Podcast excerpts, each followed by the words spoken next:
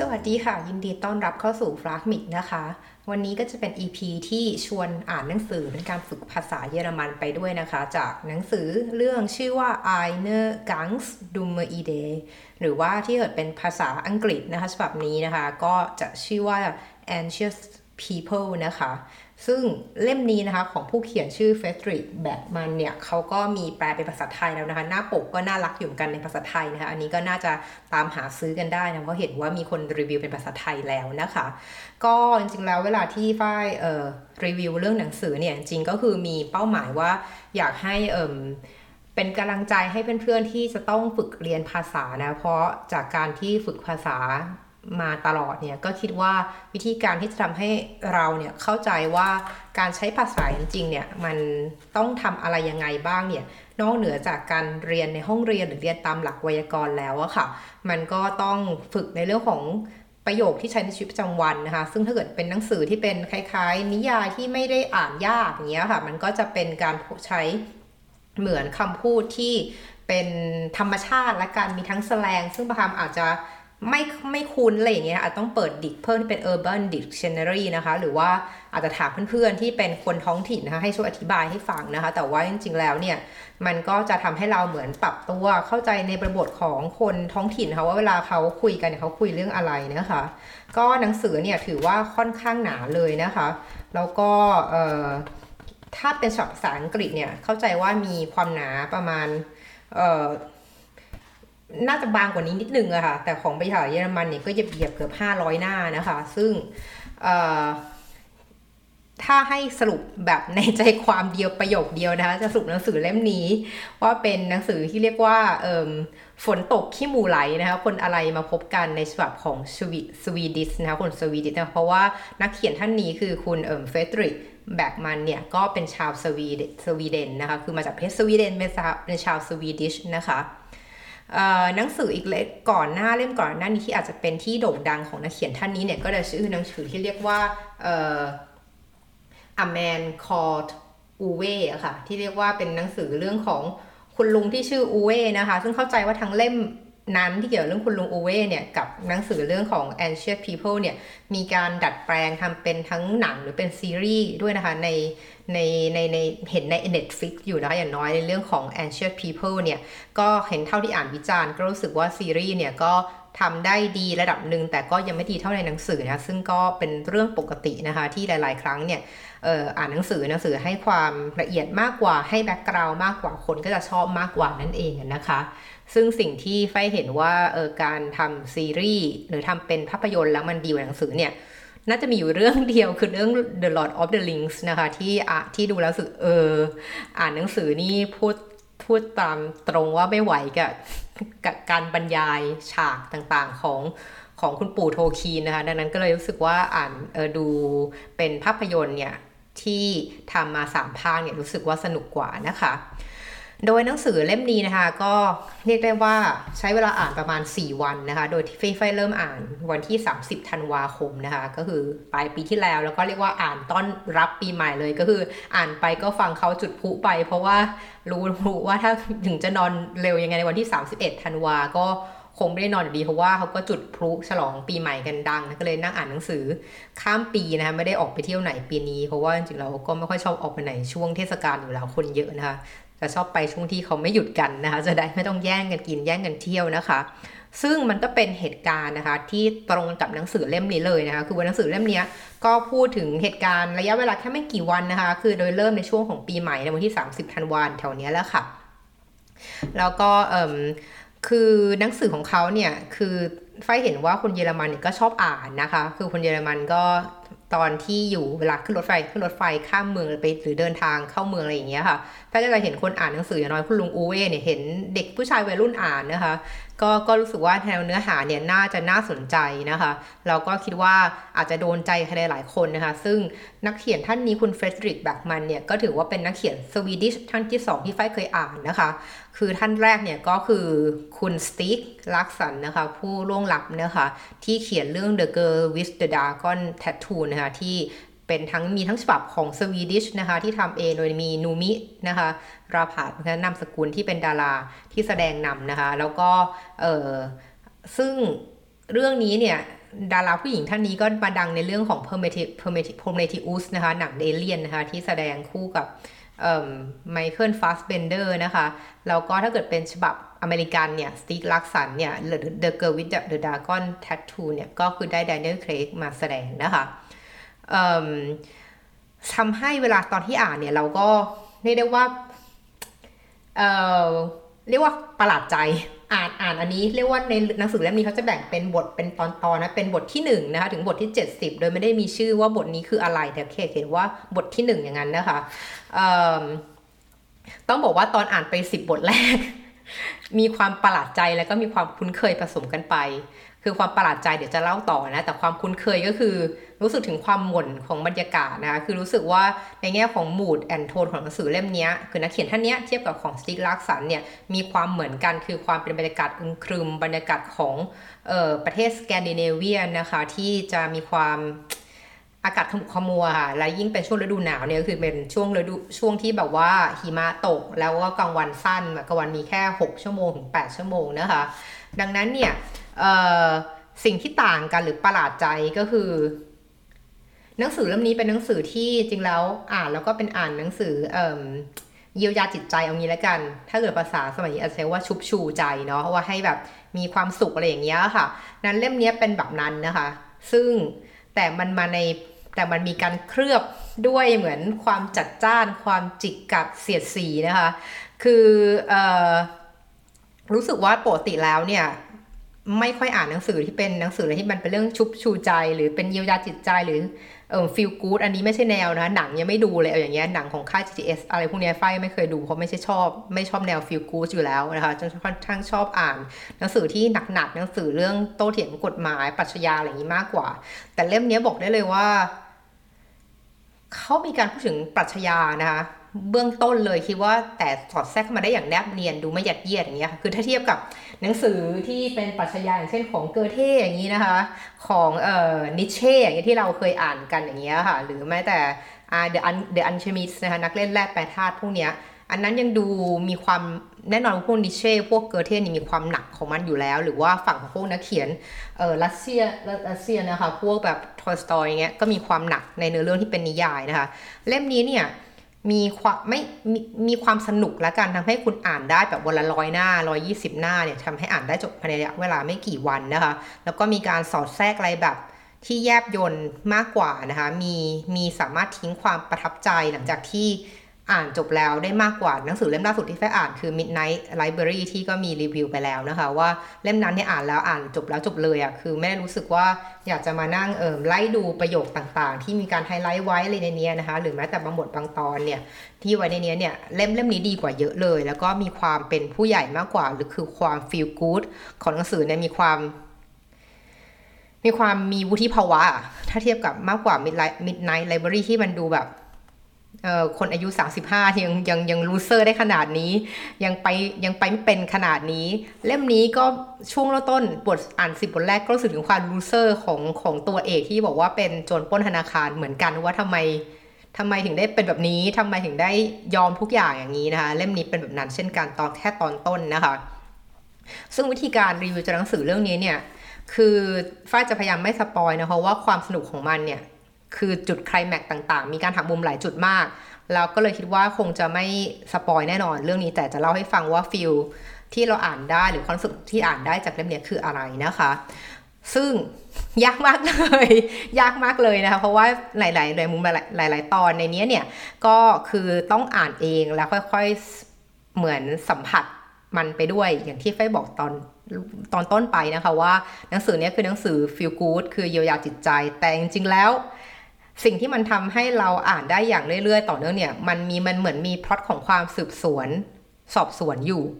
นะคะเหมือนกับว่าใครคนทำอันนี้ คนร้ายคือใครเลยลักษณะนี้เหมือน mystery night อะไรเงี้ยเป็นแบบของกลุ่มพวกอาธาธาอากาธาคริสตี้ได้เงี้ย And Then There Were None เงี้ยอยู่ใครเป็นฆาตกรกันในเมื่อทุกคนตายหมดอย่างเงี้ยอันนี้ตามของอากาธาคริสตี้นะคะเอ่อก็เลยคิดว่าขอเริ่มต้นโดยการบอกว่า หนึ่งบรรยากาศของเรื่องนี้คือการเหมือนมีเรื่องของโจรปล้นธนาคาร มีเรื่องของการไปดูบ้านเช่านะคะ ทีนี้เพื่อเป็นการปูพื้นนะให้คนที่สนใจจะอ่านเนี่ยทำความเข้าใจนิดนึงนะเพราะคิดว่ามันมีความต่างระหว่างของคนไทยวัฒนธรรมไทยวัฒนธรรมสวีดิชมากเหมือนกันนะคะ หรือวัฒนธรรมของยุโรปอะค่ะคือตอนไฟเข้ามาที่เนี่ยยกอย่างเช่นเรื่องแรกเลยคือการนัดดูบ้านเนาะเหมือนเราอยากเช่าบ้านอย่างเงี้ยค่ะ ในประเทศไทยเนี่ยผู้เช่าเหมือนเป็นคนเลือกเนาะ คือเหมือนผู้เช่าแบบเหมือนเหมือนเหมือนเลือกจะเอาห้องเอาห้องนี้หรือไม่เอาห้องนี้อย่างเงี้ยค่ะ แต่ถ้าในยุโรปเนี่ยหรือที่เยอรมนีหรืออย่างที่สวีเดนเนี่ยมันไม่ใช่อย่างนั้น คือมันเหมือนกับว่าเ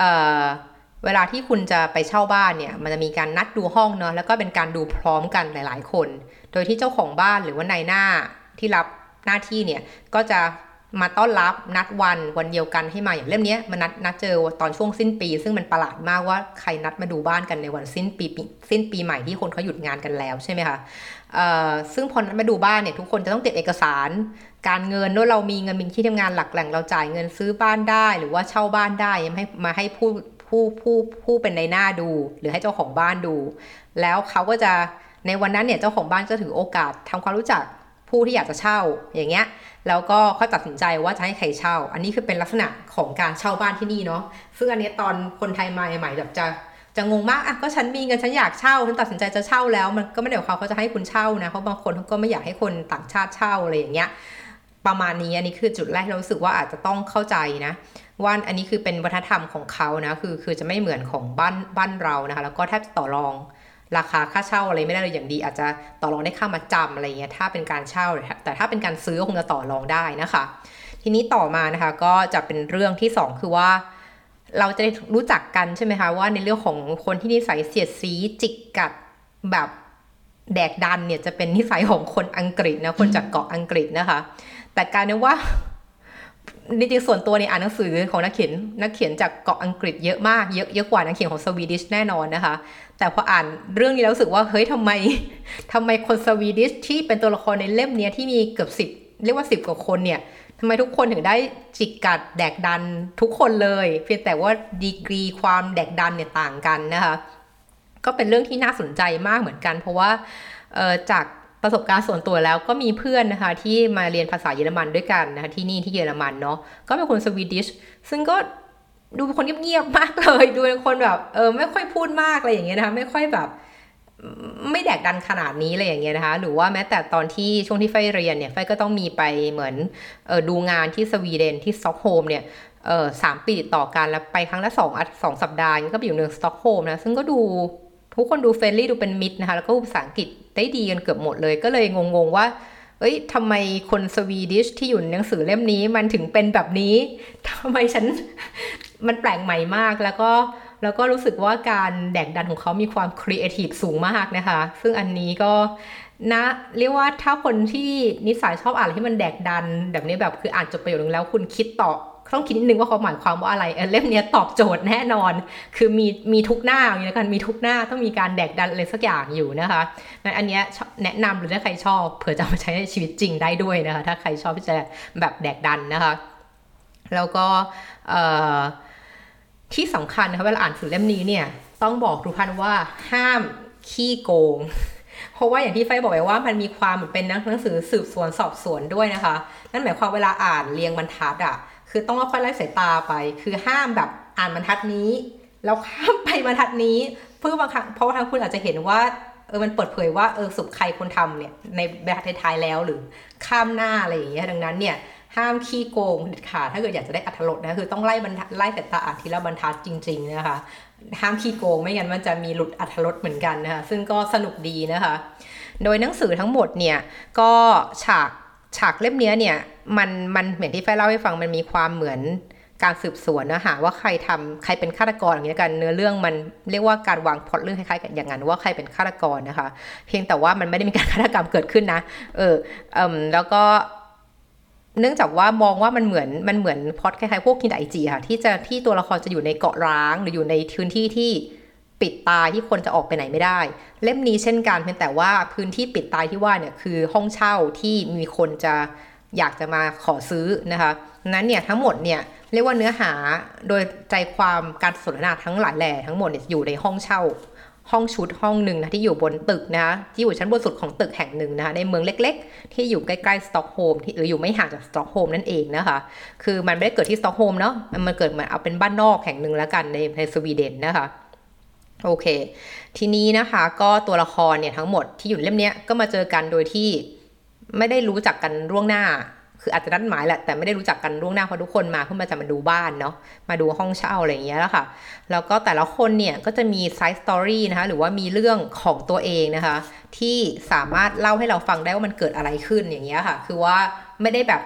เป็นเป็นนิยายที่ถึงแม้ว่ามันจะเริ่มต้นด้วยกันว่ามีคนมาปล้นธนาคารก็จริงนะคะ แต่ทั้งเรื่องเนี่ยไม่ได้เดินเรื่องอยู่ไม่ได้หมุน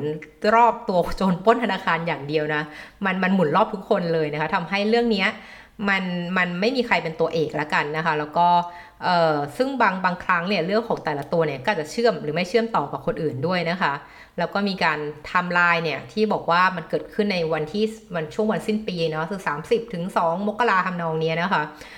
แต่มันก็มีการเล่าย้อนนะคะว่าสาเหตุที่วันนี้เกิดเรื่องนี้ขึ้นเนี่ยมันเกิดมาจากเหตุการณ์เมื่อ 10 ปีก่อนหน้านี้ว่ามันเกี่ยวข้องยังไง อันนี้ก็จะเป็นการเล่าทำลายแบบนั้น ซึ่งอาจจะมีสับสนบ้างช่วงแรกๆนะคะ แล้วก็แล้วก็มาจบที่เหตุการณ์ปัจจุบันว่าทั้งอยู่ในห้องเช่าจนถึงอย่างที่บอกว่า พอมีการปล้นธนาคารเสร็จแล้ว จนปล้นคนนี้ก็หนี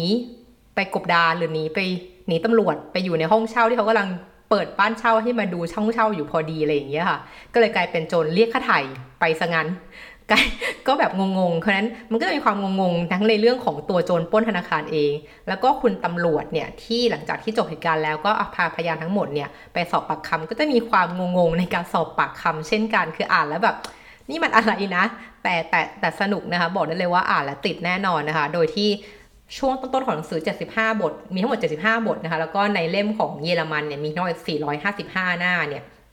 ซึ่งเป็นหนังสือที่แฟอ่านจบภายใน 4 วันวันละประมาณร้อยกว่าหน้านะคะช่วง 25 บทแรกเนี่ยที่อ่าน เพราะว่ามันจะเป็นการเล่าถึงเหตุการณ์ปัจจุบันคือคุณตำรวจ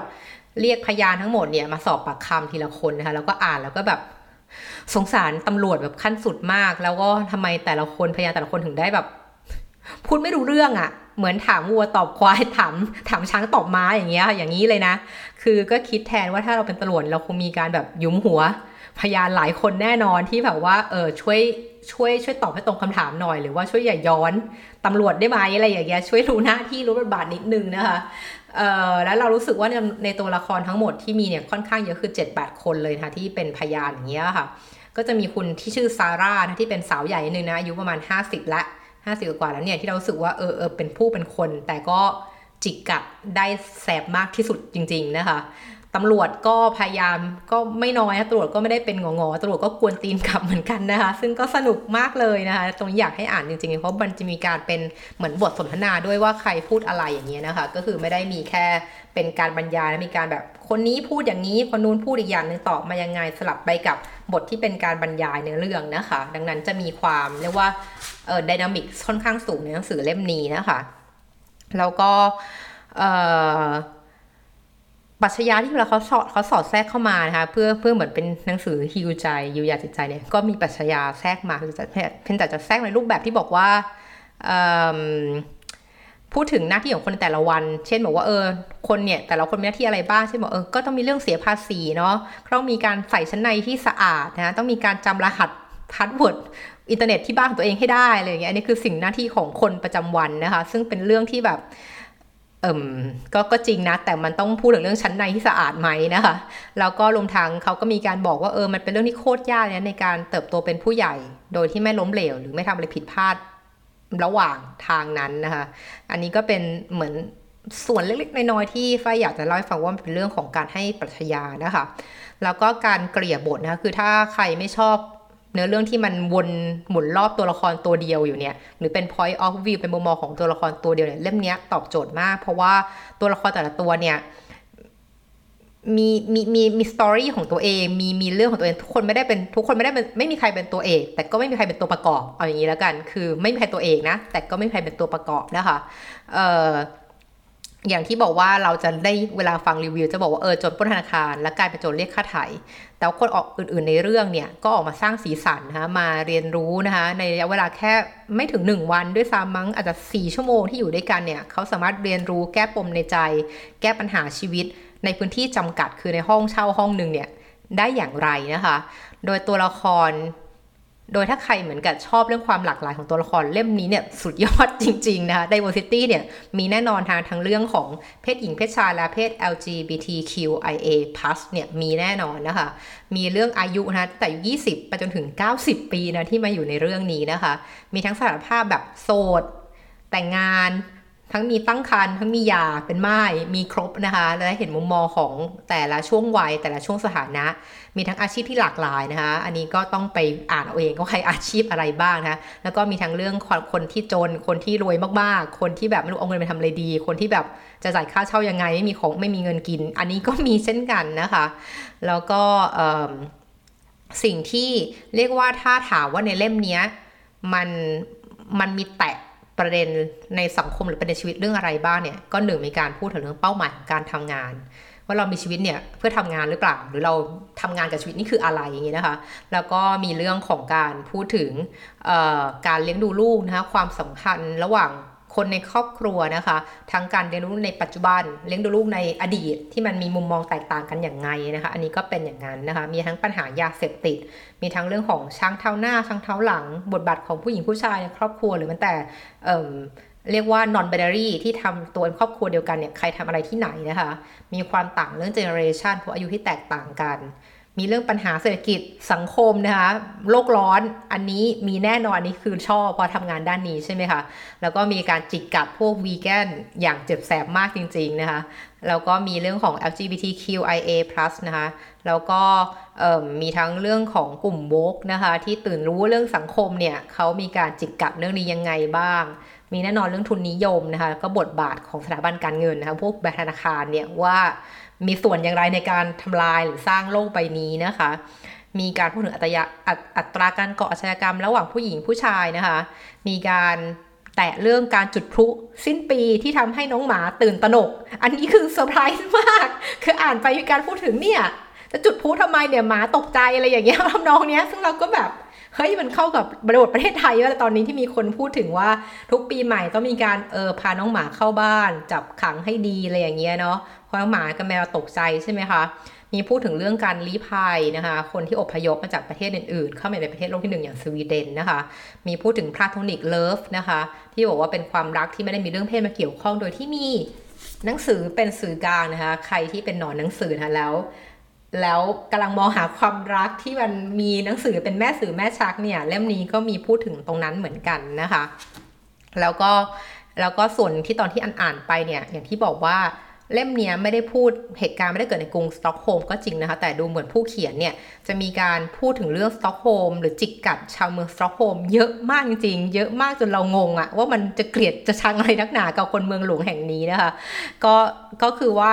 เรารู้สึกว่าส่วนหนึ่งเนี่ยที่เขาเอาพล็อตเรื่องเรียกค่าไถ่มาจับกับหนังสือเนี่ย ส่วนหนึ่งจะเป็นเรื่องข้อที่เรารู้จักกันในชื่อโรค Stockholm syndrome ใช่ไหมที่เป็นโรคที่เรียกได้ว่าเเป็นโรคทางจิตเนาะเวลาที่เหมือนคนถูกลักพาตัวเนี่ยแทนที่จะโกรธจะเกลียดคนที่ลักพาตัวตัวเองไปเนี่ยกลับกลายเป็นเห็นใจและหลงรัก หรือเป็นแฟนกันกับคนที่ลักพาตัวตัวเองด้วยซ้ำอันนี้ก็เป็น